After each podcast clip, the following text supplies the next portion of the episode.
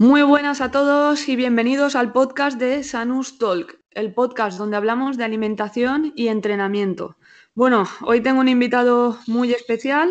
Lo que hace está muy relacionado con la alimentación y el entrenamiento, pero es algo que creo que muchos de mis oyentes eh, pensarán que cómo se me ha ocurrido traer algo así aquí al, al podcast. Pero bueno, voy a dejar que se presente él mismo y que nos cuente quién es, qué es lo que hace y, a ver si nos sorprende hoy en este, en este podcast. Adelante. Pues soy Joe Burger Challenge, eh, tengo un canal de YouTube dedicado a los retos de comida en general y bueno, mi profesión es comedor profesional. A mí me, me pagan por ir a los sitios a comer. O sea que he convertido el, el hecho de comer grandes cantidades de comida en mi trabajo. Ha convertido lo que muchos eh, anhelan, y digo anhelan porque yo también trabajo por suerte en algo que, me gusta y que es un, hobby también y un reto, etcétera.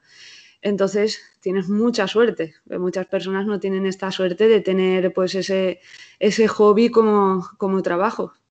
Sí, realmente, bueno, ha, ha, evolucionado el solo poco a poco, ¿no? Porque no era mi intención eh, convertirlo. Ni siquiera yo sabía que esto se podía convertir en un trabajo, ¿no? que al final iba a ser mi profesión, mi principal fuente de ingresos y que, bueno, que básicamente es eh, porque como mucho, o sea, tengo una capacidad para comer cantidades inmensas y bueno, pues eso lo he convertido un poco en un, en un show, ¿no? En mi espectáculo y es una forma de publicidad para los restaurantes muy buena y que aprovechan mucho.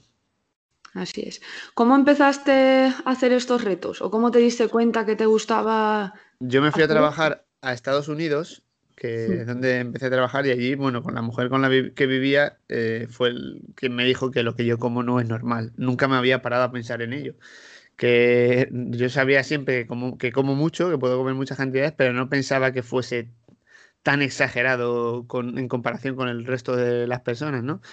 Y bueno, así fue descubrir el tema de los retos de comida, que en Estados Unidos empezaba con pues, locales que tenían algo de una cantidad de comida que si te lo comes es gratis y te ponen tu foto en el muro de la fama, ¿no? Eso es una cosa muy, muy popular allí.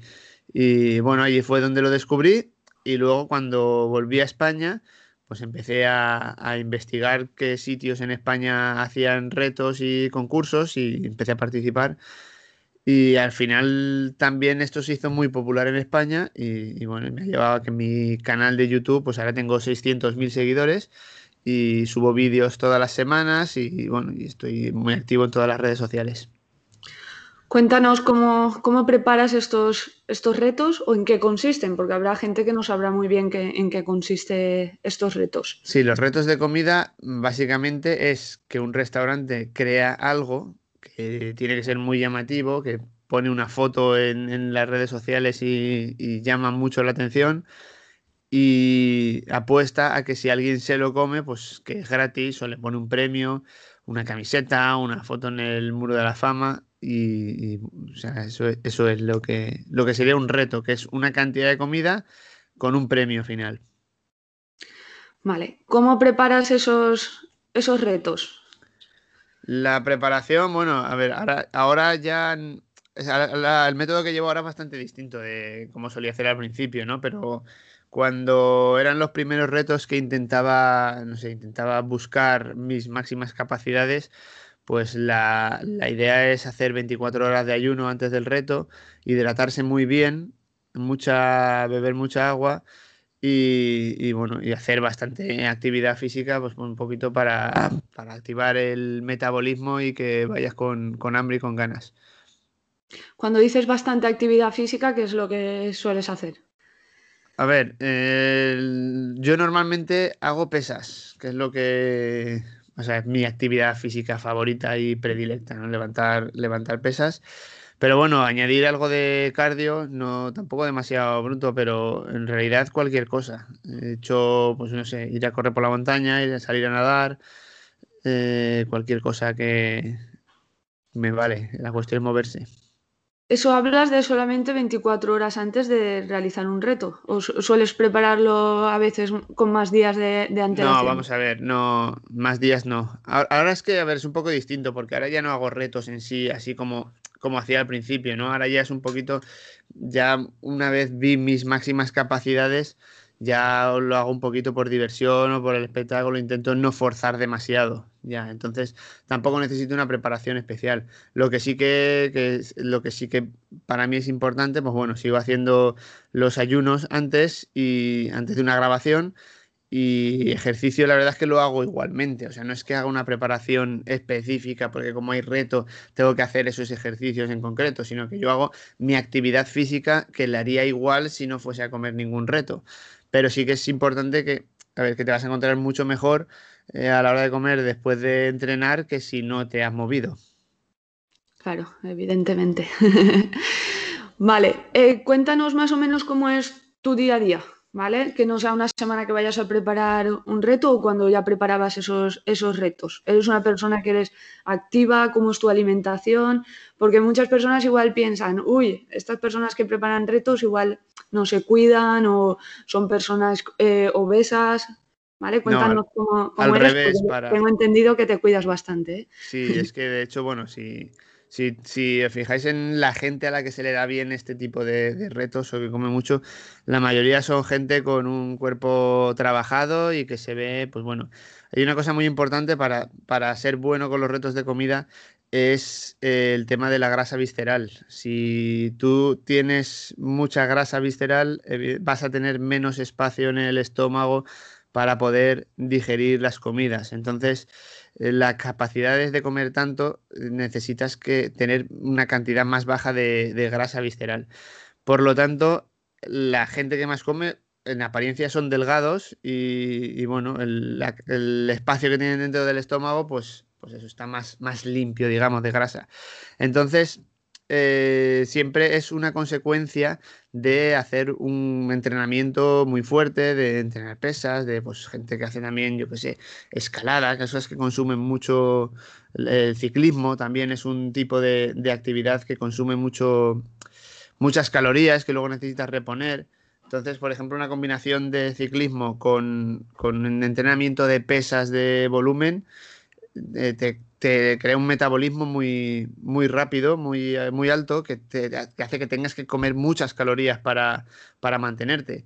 Entonces eso hace que, que, tu capacidad aumente. También la gente que hace, pues que compite en, fitness y que hace periodos de restricciones muy grandes, eh, crea también una necesidad luego por comer grandes cantidades que para las épocas de volumen, pues también eh, lo que haces es vas aumentando tu, capacidad, tu estómago aumenta la capacidad y, comes mucho, tienes mucha cantidad. Entonces, bueno, yo, lo que hago es aprovecharlo eso para hacer un poco de espectáculo, pero en realidad comería mucho igual si no, si no, si no hiciera los vídeos, porque, porque tengo esa, capacidad y esa necesidad de, de saciarme así.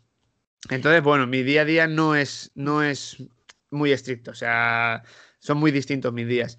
Sí que es verdad que tengo mucho trabajo delante del ordenador. Es muy. Por mi trabajo paso muchas horas sentado delante del ordenador por temas de edición de vídeo, por los directos de Twitch, por, bueno, pues ahora las, entrevistas, cosas así. Tengo eh, correo, muchas horas de, ordenador. Entonces, eh, tengo aquí una bicicleta que también le doy mucha caña a la bicicleta cuando no puedo salir o cuando a lo mejor tengo un impasse ahí de media hora, digo, pues bueno, media hora de bici y continúo. O sea que no tengo una rutina fija. Lo que sí que intento es ir por lo menos seis días a la semana al gimnasio a entrenar pesas. Como si, si así no voy es porque mi tiempo no me lo permite por, por eventos o por viajes. Y eso es lo que yo me, me comprometo a organizar así. Pero al final no puedo tener una rutina porque, bueno, tengo grabaciones, por ejemplo, en Madrid, pues me voy tres días a Madrid, aprovecho las, los tres días de grabaciones, luego vuelvo, aquí trabajo los, el contenido y al final, pues bueno, no, puedo tener una rutina porque depende. Hoy, por ejemplo, tengo un evento a las 7 de la tarde, pues bueno, pues prepararé mi día para que a las 7 de la tarde estar preparado para, para, ese evento. Tengo ahora luego una intervención en la radio, pues también, ahora me pondré a preparar el vídeo que subo esta tarde, luego entrenaré a mediodía Así que no, no, tengo, no tengo un horario establecido. Pero está claro que eres una persona activa, aunque estés muchas horas eh, sentado trabajando y que sacas tiempo para entrenar mínimo cuatro, cinco o seis días a la semana. Sí, sí, para mí es, claro. es imprescindible. Creo que sea, es tan importante como dormir. O sea, quiero decir, no podría quitar de mi rutina dormir. No podría decir, no, hoy no tengo tiempo para dormir. ¿Verdad que no podrías? Pero pues para mí yo el, el ejercicio físico me lo tomo igual. Y nunca me lo tomo como, no es que tengo que compensar lo que comí ayer sino que eh, me da igual la, lo, si haya comido más o haya comido menos, o sea, siempre voy a, poner el ejercicio físico como, como, parte de mi rutina, obligatoria. Todo lo demás es prescindible. Como tu chute de salud, que decimos nosotros. vale, ¿cómo es tu alimentación en el día a día, durante la semana? Pues te podría decir lo mismo, que tampoco, tampoco tengo una cosa fija de mi alimentación. Lo que yo también soy, lo que soy es restrictivo con tipo de alimentos que nunca comería. Lo que yo trato de evitar eh, a toda costa son los productos procesados de supermercado. En general, cualquier cosa que esté empaquetada y preparada para estar en una línea de supermercado varios días, eh, yo no consumo ningún tipo de, comida de ese tipo siempre, a ver, la mayoría de la comida, mi comida procede de los restaurantes y, sitios que me envían comida y, bueno, y cosas preparadas, muchas hamburguesas, pero también eso, soy muy selectivo con la calidad de las hamburguesas y es, un poquito lo que vendo en Instagram también, ¿no? Seleccionar las hamburguesas que realmente cuando tú sales y te vas a comer una hamburguesa, que sea calidad, que sea una buena carne, eh, picada el mismo día, un pan hecho en el local o por el propio panadero, esas cosas especiales que tú no las puedes tener en casa porque no puedes tener el eh, ese, ese panadero, ese cocinero que te haga esa especial para cada día para ti preparada bien. Exacto. Quería preguntarte sobre las rutas de, retos. He visto algunos vídeos tuyos de YouTube. eso. es lo que. Quería que, dieras a conocer un poco cómo, cómo, son las rutas, cómo las programáis, si estáis unos meses antes preparándola, eh, cuéntanos. Eso es lo que más mola de, mi canal realmente, que llevo pues, más de un año sin poder grabar mis rutas por Estados Unidos. Los retos de comida más salvajes, espectaculares, más descabellados, los hacen en Estados Unidos, ¿vale? Aunque aquí se ha hecho muchas cosas muy guay y por el resto del mundo también, en Estados Unidos es donde está la, aventura, digamos. Entonces, eh, claro, en Estados Unidos, si vas siete, entre 7 y 10 días, organizas un viaje para comer, lo que hacemos ahí sí que es, bastante exagerado. O sea, es una cosa que es un es mucha tela, porque se trataría a lo mejor de hacer siete días seguidos eh, haciendo retos de comida y comiendo únicamente el reto de comida, porque es que si no, no llegas. Tienes que comes un reto y al día siguiente otro reto y así una semana, pues por las circunstancias del viaje. Y eso sí que requiere una preparación eh, por lo menos de un mes. Un mes antes tienes que llevar una dieta preparándote, comiendo muchas cantidades de comida, pero muy bajas en calorías y con mucha agua, mucha verdura, mucha fruta, siempre comida muy, muy ligera, muy pocas grasas saturadas para que, aparte de eso, no solo físicamente, sino que mentalmente creas una necesidad de, de querer comer eso que te vas a comer a Estados Unidos, no puedes llegar saturado de comer porque no te apetecería, ¿no? Entonces ahí sí que lleva una, preparación muy, muy específica. Es, realmente es como si hicieras una dieta para prepararte para, para una competición deportiva. ¿Vale? Una cosa muy, muy específica. Sí, lo que hacéis ahí es eh, aumentar mucho el volumen de ingesta, pero de ingesta de alimentos de, de bajo aporte calórico. Exactamente. Que sea alto volumen, pero crear también la necesidad de, las grasas que vais a consumir, etcétera. Vale, entonces es bastante curioso cómo, lo, preparáis y mola bastante. ¿Cuál ha sido tu mayor reto? ¿Qué es lo que más te, ha costado? Así como cantidad de comida, eh, bueno, había, eh, creo que yo el más complicado, bueno, he llegado a comerme 37 hamburguesas en una competición de, de comer hamburguesas. Eso fue a, pues, a los inicios de mi canal, de las primeras veces en las que estaba yo un poquito ahí experimentando. Y la verdad es que lo pasé fatal y decidí que poner mi límite en los 3 kilos más o menos para, para porque no hay necesidad de, forzar más de la cuenta, ¿no? Y, pero también recuerdo una pizza que me comí en Wisconsin, que era una pizza que tenía 200 dólares de premio, que la verdad es que fue exageradísimo, fue una, una batalla tendría pues un kilo de masa, un kilo de queso y un kilo de ingredientes, que ese queso se, claro, cuando empieza a enfriarse se queda sólido y era pues comerte una, como comerte una cuña de queso abocados con, con la masa de la pizza. Y, y, además había sido una pizza muy cara y, llevaba el premio económico y fue un esfuerzo por la motivación de, que estábamos allí en Estados Unidos y que, bueno, que era como, ya que he venido hasta aquí, a hacer esto, pues por lo menos voy a, voy a conseguirlo. Y creo que es el, más duro que he superado. ¿Cuál es la mayor satisfacción que has sentido con estos retos o qué es lo que te aporta, qué es lo que te gusta de todo esto? A ver, realmente lo mejor es el, apoyo de la gente y la gente con la que conoces por el camino, los, los, los, cocineros y los propietarios de restaurantes, creo que es creo que son los que producen la mayor satisfacción. El, ver cómo, no sé, que con mi visita el local se llena, ahora que, que tiene mucho éxito luego el sitio. Pues ahora, a ver, uno de los últimos que hice, que fue un cachopo gigante de, de casi 3 kilos en, en, un sitio del Prat de Llobregat.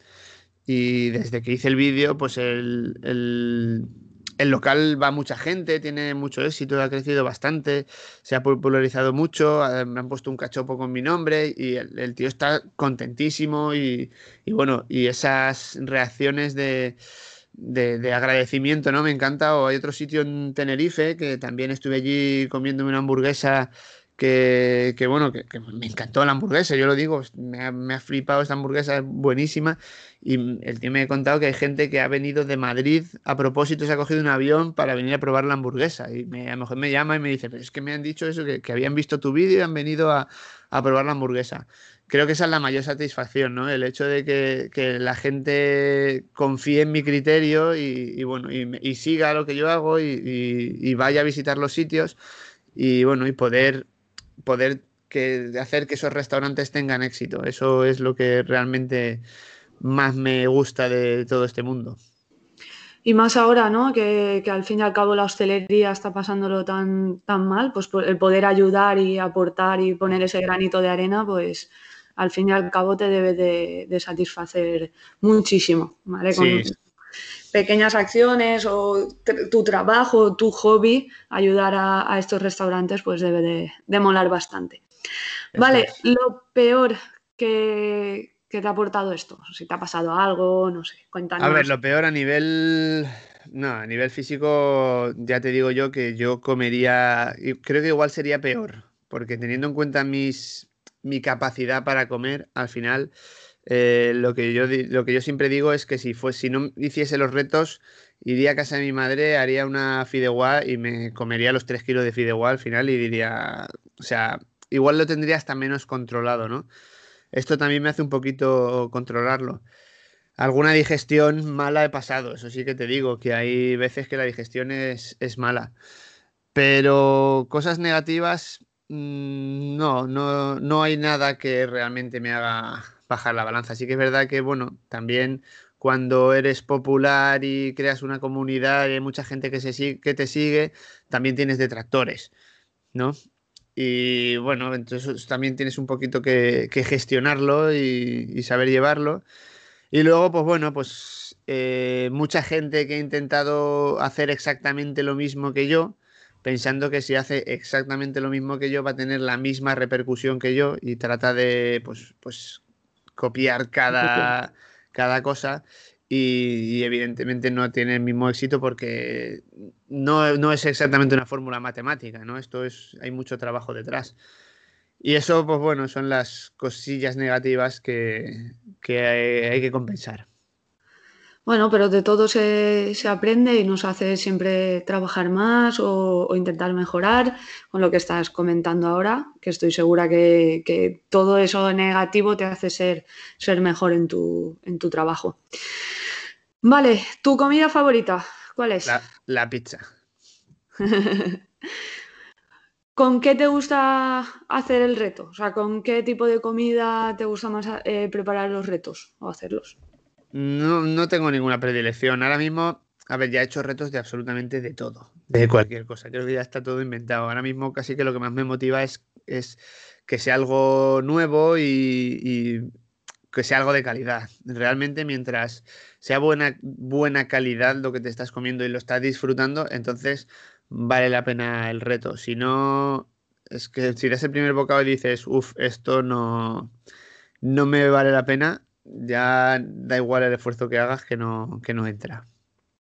Pero me da igual.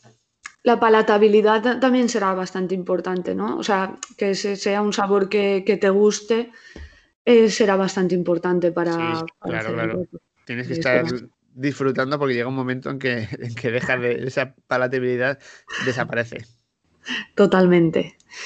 Bueno, yo todo lo que había preparado para preguntarte ya te lo, ya te lo he lanzado y la verdad que creo que has aportado hoy mucho en el, en el podcast a visualizar pues al fin y al cabo estos retos y tu estilo de vida que, la verdad que combinas un estilo de vida bastante, bastante saludable y comes bastante bien también y, eso te ayuda también a preparar estos, estos retos y a tu trabajo. Así que muchas gracias por, estar aquí hoy, por, haberme aceptado tan, tan, tan, tan rápido y haber programado tan rápido y haber estado disponible para, estar hoy aquí en en el podcast. Así que nada, muchas gracias y, y nada, espero volverte a entrevistar en breve, a ver cómo, cómo vas y a ver si puedes viajar otra vez a Estados Unidos, preparar eh, rutas, etcétera. Sí, pues nada, muchas gracias a ti por contar conmigo y sí, exactamente, ahí yo voy, ya es lo que más ganas tengo es de que, bueno, tener esa disponibilidad para poder ir a Estados Unidos y volver a encauzar mi canal hacia lo que realmente me gusta hacer, que es viajar y mostrar la comida exagerada en otros países. Muy bien, muchas gracias. Dejo en la descripción del podcast eh, el canal de YouTube de Joe y, sus redes sociales por si queréis seguirle y seguir todos los retos que, prepara, que es, un, crack. Un abrazo a todos y muchas gracias por, por estar ahí. Muchas gracias, Joe. Nada.